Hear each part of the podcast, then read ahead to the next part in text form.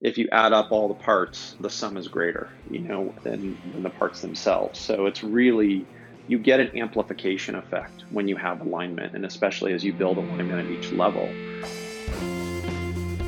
This is Erin May. I'm John Henry Forster, and this is Awkward Silence. Silences.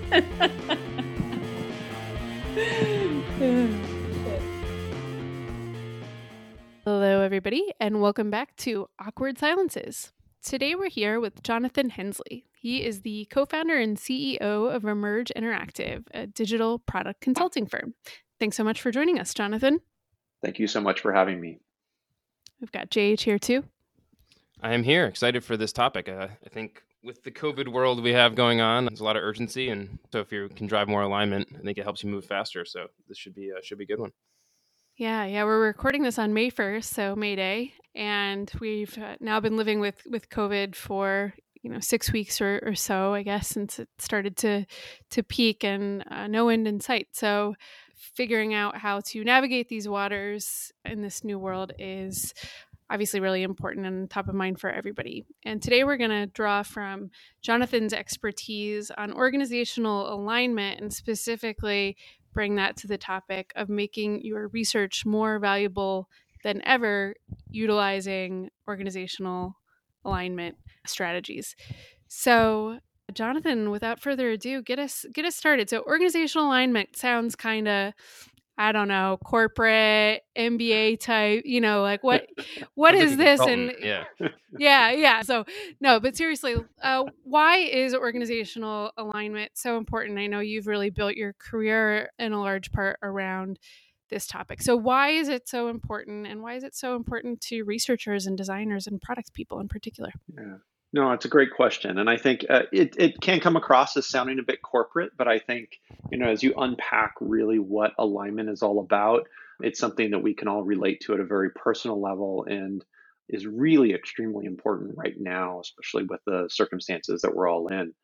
So alignment, I would encourage everybody to think about it in four different kind of levels when they want to think about the concept of alignment. So the first one would be individual alignment. So when we're thinking of ourselves as a designer or somebody on a product team, you know, it's understanding what am I doing? How am I making a difference? What impact can I have on this product or for my organization? And the second one is then understanding, you know, team alignment. How do I integrate my unique disciplines and experience and perspective to help solve problems for my organization and help develop better, better products and better services? And organizational alignment is bringing all of that together to align with the larger vision or strategic priorities of the organization. And then the fourth level is alignment with the market. And so I think organizations today, especially, are having to look at alignment to really understand how they can make a bigger impact and also pivot and adjust to what's happening in the world right now. When you think of these four levels, do you think of them like cascading in one direction or the other? Like, do you start with market alignment and we have an organization that does this, which means we need teams like this, which we need, means we need people who can do this? Or do you kind of go bottoms up of we have these people and they're in these teams, or is is it kind of both? Like, or like, I guess, how do you kind of span the different layers? Yeah, no, that's a great question. I think you really have to look at it from both directions. You have to come from the market, working your way uh, downstream through to the individual, and vice versa. Most often, you know, so much content is out there about market alignment and doing research to understand, you know, what users and, and customers are, are looking for and need, but not nearly as much attention is usually put on the individual level or the team level. And that is one of the huge differentiations we see in companies that have, you know, the best and most successful product delivery and really connecting with it. Because we're really at that point, we're empowering our teams to solve the problems in the best possible way because we're bringing the right information to the forefront of the process to really help people um, be successful. Yeah, yeah, and let's start at that that, le- that level. Individual alignment, sort of like getting right with yourself, or you know, eh, in individual alignment, it's obviously so important too because when you think of your locus of control, kind of the bigger you go, the market, the organization, the team, you start to feel like you know, depending on you know who you are and where you are in your career and so on, how much impact might you be able to have as you go farther out. Everyone hopefully feels some level of autonomy and control over themselves.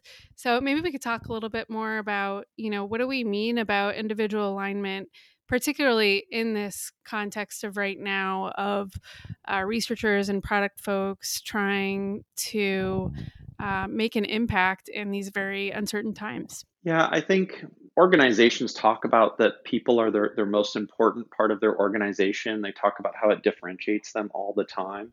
Um, but so often the work is left incomplete to really connect with people at an individual level. And so I think individual alignment is a shared responsibility. It's something where, you know, if you're early in your career or you have, you know, been in, in a product team or doing research and design for two decades, you have that responsibility to make sure that you're aligned with your work, that you're asking good questions. You know, mm. why are we creating this product? What kind of impact do we want to have? Are we really clear about the problem we're trying to solve? Now, these are things that come out of, you know, kind of uh, our expertise of doing the work. But leaders also have to do their part. They have to be saying, okay, we have a North Star. We know what we're trying to create, and we're committed to solving this problem. And that helps people understand where they fit to and they can contribute if you understand how we you can make a difference in in your day to day, research shows that you know job satisfaction goes up, employee engagement goes up, um, our ability to problem solve uh, is increased because we're focused on navigating the process and putting our energy in, in the most rewarding ways into you know really developing solutions that are better to the problems we're trying to solve. And I really think it also respects individuals at a much higher level because you can show them, hey, we've got clarity here, and that clarity allows us to combine and really come together and collaborate, which is something that uh, you know so many people, and I think especially now, are really looking to figure out how they can do uh, more effectively. Hmm. It's it seems like one of those things where if you get it right, the impact is almost like multiplied because you have people focused on the right things and, and pulling in with the rest of the organization but those people are now also more motivated and have like more intrinsic uh, energy maybe. So like you almost get like and then those things kind of combine right? So you get almost like a double win there if that makes sense. Oh, absolutely. I mean i think it's one of those scenarios right where it's like if you add up all the parts the sum is greater you know than than the parts themselves. So it's really you get an amplification effect when you have alignment and especially as you build alignment at each level I think you know an, another example is you know with the urgency that people have now for change or to adapt or pivot their organizations or maybe their product or service offering altogether. You know, there's this urgency to to be busy, to show value or to to create change. And you kind of touched on this earlier, JH, where there's this issue of people want to speed up, but they need to slow down in order to move faster. They need to make sure that they are aligned so that they can be working collectively to really, you know, make a much more significant contribution. Let's go back to the beginning in terms of alignment. Obviously, this is a topic of this is what we're talking about. And I'm hearing you, Jonathan, use some terms regularly here, like, you know, sort of transparency and messaging and sort of knowing. And there's this idea of alignment, you know, being tied to communication and just knowing what's going on. What it, what else is involved in alignment when you're aligned with yourself, with your team, with your organization, with the market? What does that really mean? Well, what it does is it helps. Well, let me use one specific example. So every discipline has its own, and every industry has its own terminology. You know, that's kind of baked into the way that we work. What really unlocks the power of people to to contribute is not just when there's a shared language or, or terminology, but what's more important is when there's a shared understanding. So when we talk about, you know, research, Well, that can be interpreted in many different ways depending on somebody's level of experience and expertise. How do you approach that research? Why would you do that? You know, how do I design this kind of experience? So aligning on these different, you know, points of within your organization or individually of you know what is our common language? What's that shared understanding? What that does is that unlocks uh, your ability to really focus on the right things. It allows you to with alignment you're able to really effectively make better decisions. And you can also uh, you'll drive more effective collaboration and your speed of delivery will continuously increase uh, the more uh, you alignment is developed throughout the organization. The different levels you talked about, we we kind of covered that like you know individuals need alignment. I also imagine though that you have you need alignment across the different levels, right? Like individuals need to be aligned with their team, the team needs to be aligned with the organization, and, and so on. Within user research, do you see that like there tends to be a trend of where things are not aligned, like where teams struggle to get as much out of it because at a certain level or a certain layer there's misalignment? Absolutely. So there's two situations that come top of mind. The first one is when bias is introduced into the research process. So it's very difficult for some teams to be able to come into the process and remove their own cognitive bias or understanding of something. Um, that can also be influenced by other team members, functions the organization that are maybe the, the sponsors or shared stakeholders in that research. And so it's really important that we you know come into these things with removing that bias and and really doing objective research. I think that that's really key. And and the organizations can carry that through right? You might you it's uh, very common that you maybe you have somebody in a leadership role they have a great idea. They're saying hey this is what we should do. And they with a bias in place you almost go out there into the world to validate your your assumption or your idea versus really trying to understand the deeper rooted problem that you might be solving. So we see that getting into conflict where there's actually misalignment taking place in the research process. The second thing that is really common is I think researchers and designers have a incredible opportunity that I don't know is discussed that often, at least not from from where I sit, is they should be one of the, the key voices and champions of building that common language and understanding in an organization. Uh, they have this incredible role of being this bridge between the internal and the external parts of the organization. And they, you know, by nature, they have this inclination of curiosity and, and you know, about wanting to remove bias from the process and bring those raw insights into the organization. And so I think there's an opportunity to challenge and help really develop both at the team level and the organizational level what that understanding should be. Yeah. When I think about one way to think about research, right, is with aligning the market to the organization with I like how you frame alignment around really understanding. Do we understand each other? You can't be on the same page with someone you don't understand, right? And I think very often maybe we think we do understand each other and we don't, right? So you sort of have to peel apart to your point. What are your biases? What are your assumptions? And sort of reveal what those maybe misunderstandings are.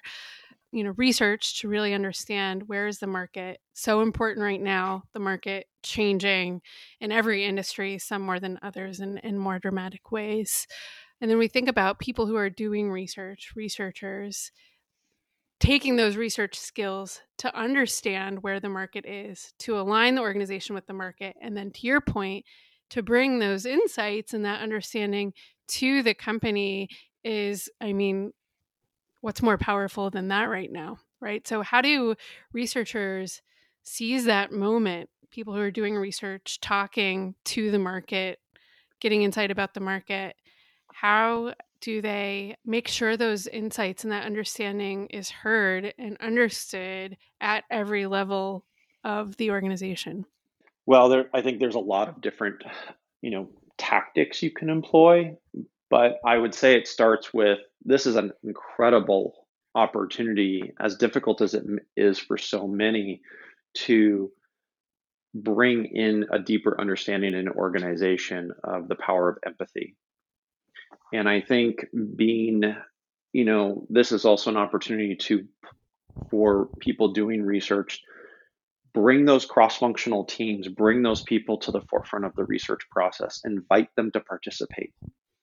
When you do that you can build an incredible level of alignment and you're also educating them and you're exposing them to the information where you can have a really meaningful conversation think sometimes what happens is they you know researchers are sent out into the world go get us this information come back give me a report.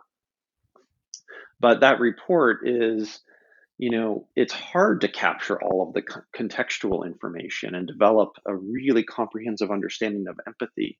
And so by bringing in people at all levels of the organization uh, you know to participate is is incredibly powerful some organizations i've seen they, they have these wonderful you know programs they've created uh, to to try to address that, to bring more alignment. There are some organizations where every level of a, for example, if you're a retail store, that if you're on the corporate side and you're whether you're the CEO or you're in HR, doesn't matter, that you're going to spend a few days every quarter in your store.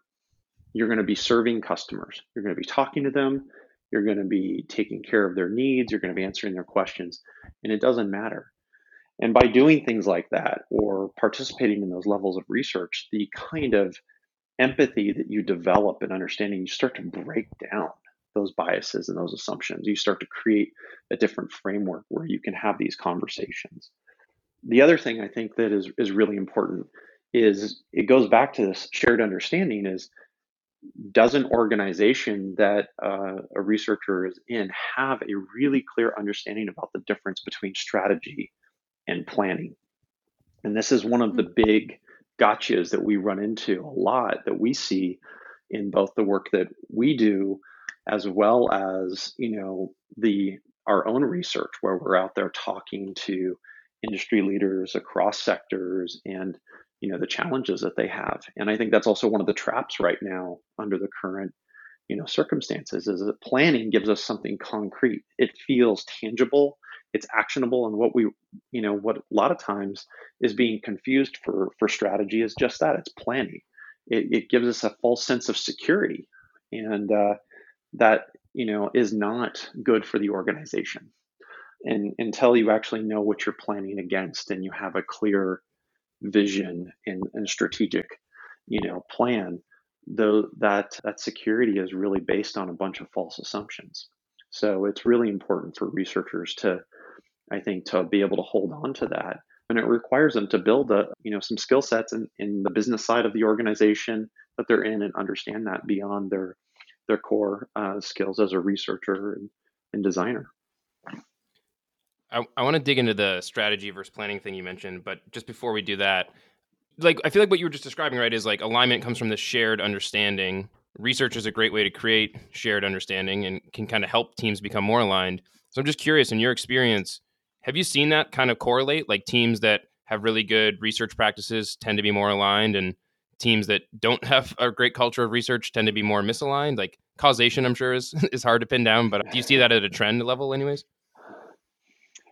What I see is where there's where there's more alignment, you definitely see, I would say, a higher quality of research is, the way that I, that I would look at that. Mm-hmm. There, there's definitely, and, and the reason for that is because of the level of engagement that's taking place, and I think it helps those teams create better questions. There's a woman that I've worked with in the past. She is the head of research for a global technology company, and she leads that practice. But she says she spends the majority of her time actually building connections internally because the more she can understand her business, not from because she's an expert researcher, that is not her challenge. Her challenge is making sure that she understands the intricacies of the products and the problems they're solving so she can do better research. Hmm. And so she spends the majority of her time focused on alignment. And that allows her to be to provide the most valuable and impactful research for her organization. And I think those, you know, just her practice of doing that for you yeah. know 20 plus years is really shown to be very powerful that's a great point because there are times right certainly not every organization is doing enough research or enough quality of research to to have a great grasp on all the intricacies of who their customers are. But in many organizations, right, there are certain senses of, you know, this is what our customers care about, or like everyone knows they need this. We can all agree this is a priority. And then yet it doesn't happen, right? And so, what are those, you know, organizational disalignments or issues or bureaucracies or whatever they might be that are preventing the organization from being able to deliver what we know the customers need and want. And maybe there are good reasons for that, right? But maybe, or maybe there aren't. But that idea of really understanding how this business works is its own kind of internal research project, right? That connects that user need with the business uh, dynamics as well. Yeah, I mean, there's there's so many facets to it, but I think one of the things that I like to focus on is, you know, when you have researchers, you have designers and engineers working together, and then they them being able to deliver is is in many organization is 100% re- contingent on that ability to collaborate cross functionally. You need to have that alignment internally in order to effectively deliver. So that that lack of organizational and team alignment becomes fairly, uh, you know, impactful in stopping projects or ideas from ever coming to fruition. It, it's you know it holds back. You know, I'm a huge fan of of making sure experiment quickly, early, test ideas, validate them. You know, if it makes sense, scale. But you you don't even get to that stage if you're if you're not being able to collaborate and understand, you know, all of the components of your organization. And so really having alignment, having that clarity is really important. Yeah, it seems like there's a lot of different, to your point, levels of alignment at play when it comes to getting teams to work cross functionally to deliver something to a customer, right? So, could be alignment on what does the customer need? What is the business priority? Why is it important for teams to work cross functionally? How do we do that? Like an understanding on how are we actually going to, from a process perspective, make that happen? So a lot of things really have to come together. And I know JH and I, um, having been at user interviews, which we jokingly say is the biggest company in the world at 40 people now. And, you know, I have never worked for a truly large company. So to me, it's just amazing that they can function at all. but how do you create that alignment right as your sort of scale of people that need to be on the same page grows? Yeah well so s- scale is a really interesting uh, challenge because if you go from two people on a team right you only have to worry about the communication between you and that other person. If you add a third person instead of two degrees of communication you now have six degrees of communication and it grows exponentially in the organization. So communication and building alignment definitely gets more and more challenging the larger the organization is. Um, one of the key things that that we've seen is, and from our own research too, is really that this simple step of uh, that can be incredibly powerful on any project is anchoring it to the big picture objective or vision of the company. Every single person in an organization, whether you're, you know, 10 people or 10,000 people, are there to fulfill that that mission. And so it's a really great way to start to just break down silos. Fundamentally, just start to remove some of the barriers. Here's, you know, why we're here and doing this. And here's the problem that's been prioritized to solve. This is important to realizing that that vision or fulfilling that mission. With that there, it's so much easier for people across the organization to understand where they fit. And that can be a really powerful tool. All right, a quick awkward interruption here. It's fun to talk about user research, but you know what's really fun is doing user research, and we want to help you with that. We want to help you so much that we have created a special place. It's called userinterviews.com slash awkward for you to get your first three participants free. We all know we should be talking to users more, so we went ahead and removed as many barriers as possible. It's going to be easy. It's going to be quick. You're going to love it. So get over there and check it out. And then when you're done with that, go on over to your favorite podcasting app and leave us a review, please. I like that. You earlier you had mentioned, you know, um, not confusing planning for strategy and vice versa. Could you say a little bit more about that, like in terms of what you've seen and, and where that gets mixed up? Oh, just to jump in on that too, you you also mentioned there's a plan and then there's a strategy and then there's a strategic plan, right? so so what's that and how does that fit in, right? There's, if there's there's yeah. there yeah there's a, there's a Venn diagram here, so it seems like it seems like strategic plan is maybe where we want to end up. But yeah, what what are the differences yeah. and how do you put whatever the good version of that is, right? How do you deal with that right now with the world changing every day? Yeah, I well, you know, so simplifying and trying to remove is all the jargon, you know, if you will. I think when you think about strategy, strategy can be boiled down to what's the problem we're going to solve? Why is it worth solving? And making sure that we have a clear understanding of the outcome we want to produce, right? That's really what strategy is all about. There's a million things that we can do but why are we focused on these things right? That that's really the anchor of strategy. When we get into planning planning is very tactical. It's schedules resource allocations you know how are we going to solve this problem gets confused with strategy a lot. Mm-hmm. and i think you know there's a there's a great story in the uh, book that came out last year trillion dollar coach about how when John Campbell became CEO of uh, Intuit, he had this incident where he had to say, stop giving product managers, stop giving these teams lists of things to build. We have these incredible people. Their job is to solve the problem better than we can. That's why we have them here.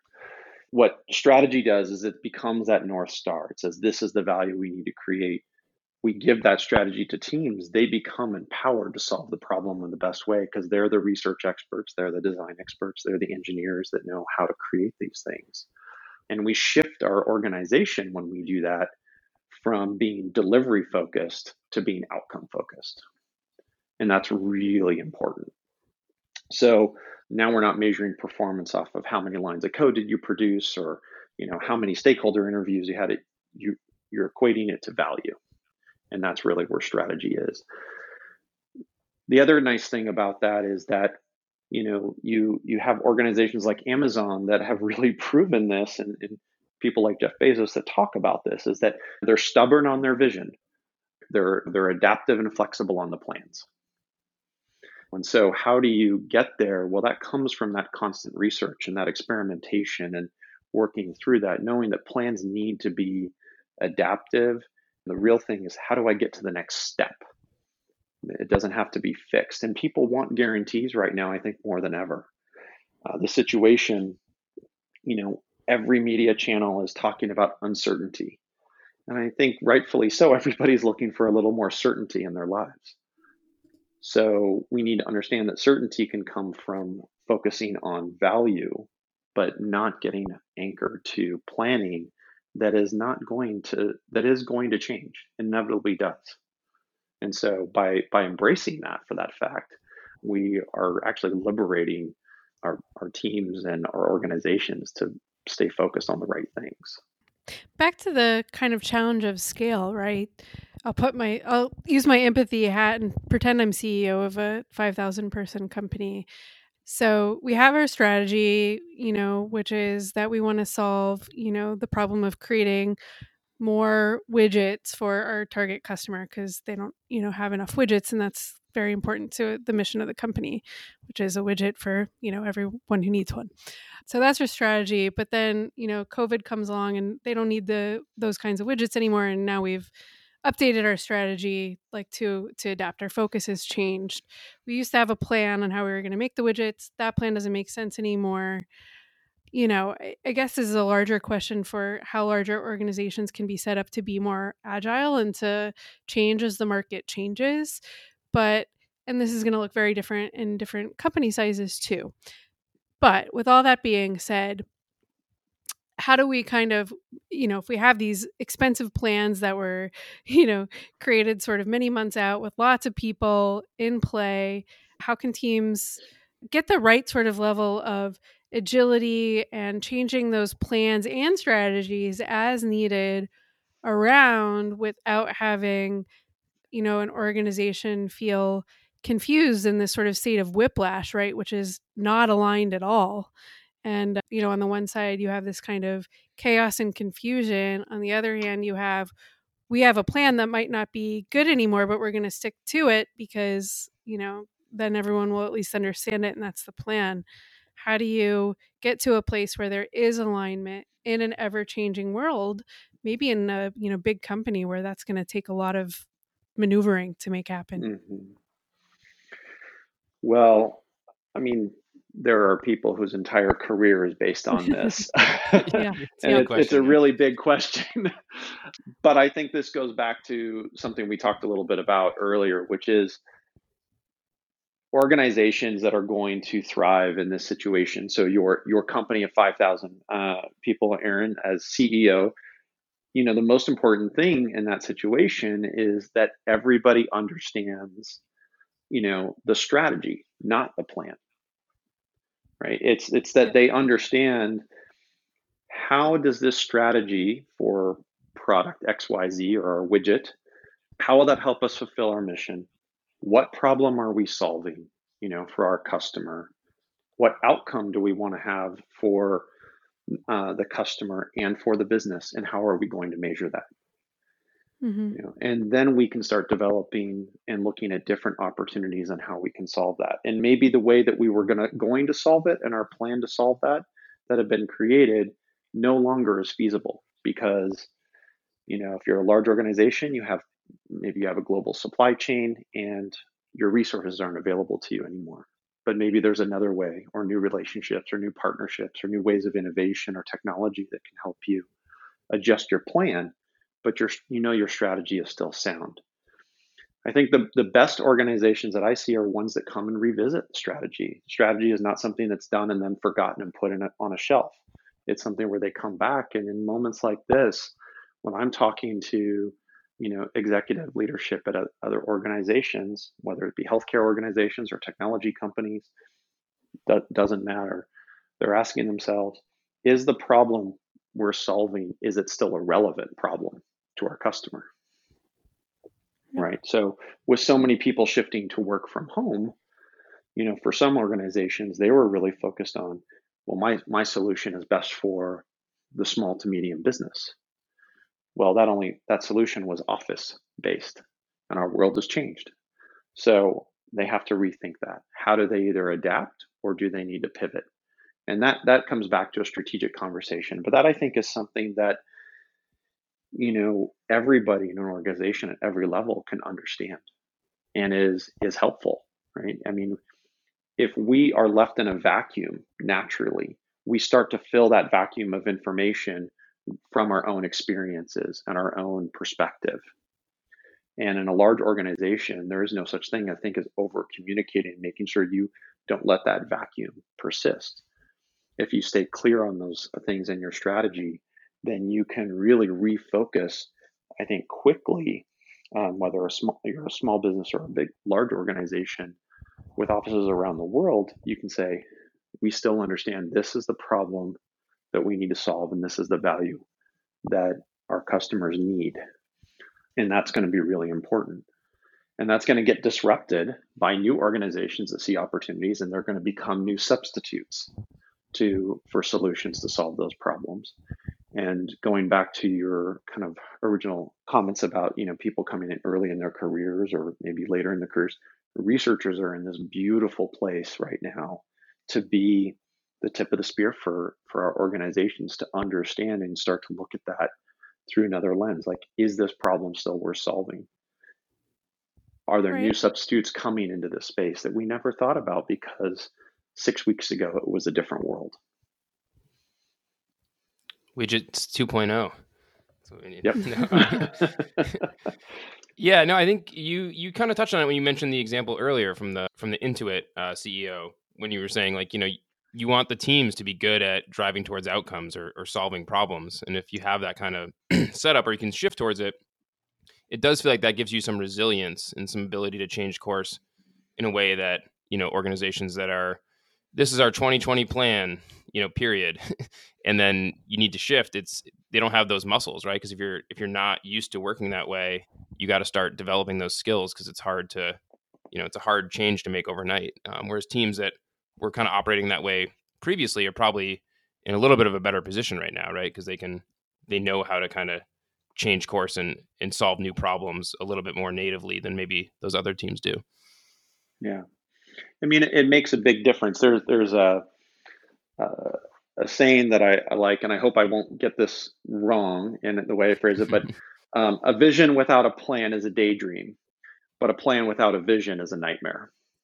Hmm. And I think that there is a lot of situations where people have great ideas. I mean, the people people with ideas are, are people that we herald as, as champions of you know in you know of innovation and you know leaders of industry. And and you know what it comes down to is you know those ideas could never have happened until there was alignment until there was clarity and bringing together a, a much much bigger group of people. I mean the idea for for apple's ipod was its genesis was years before that product ever came to market. It wasn't even feasible until toshiba came out with microdrives. And that then revolutionized the market so, you know, but all the pieces had to align in order to make that possible. So, you know, Apple as we know them today would not exist without alignment. Yeah. So one of the things you mentioned was like right now, you know, and folks talk about this that the, you know, the next big tech giant is being born right now, right? Because out of necessity is invention and out of you know a crazy time like this you, you're seeing it already with the rapid development of health tech for instance and things like that but there's clearly innovation that's going to come out of this time whether that be from apple and intuit or companies that don't even exist and everything in between.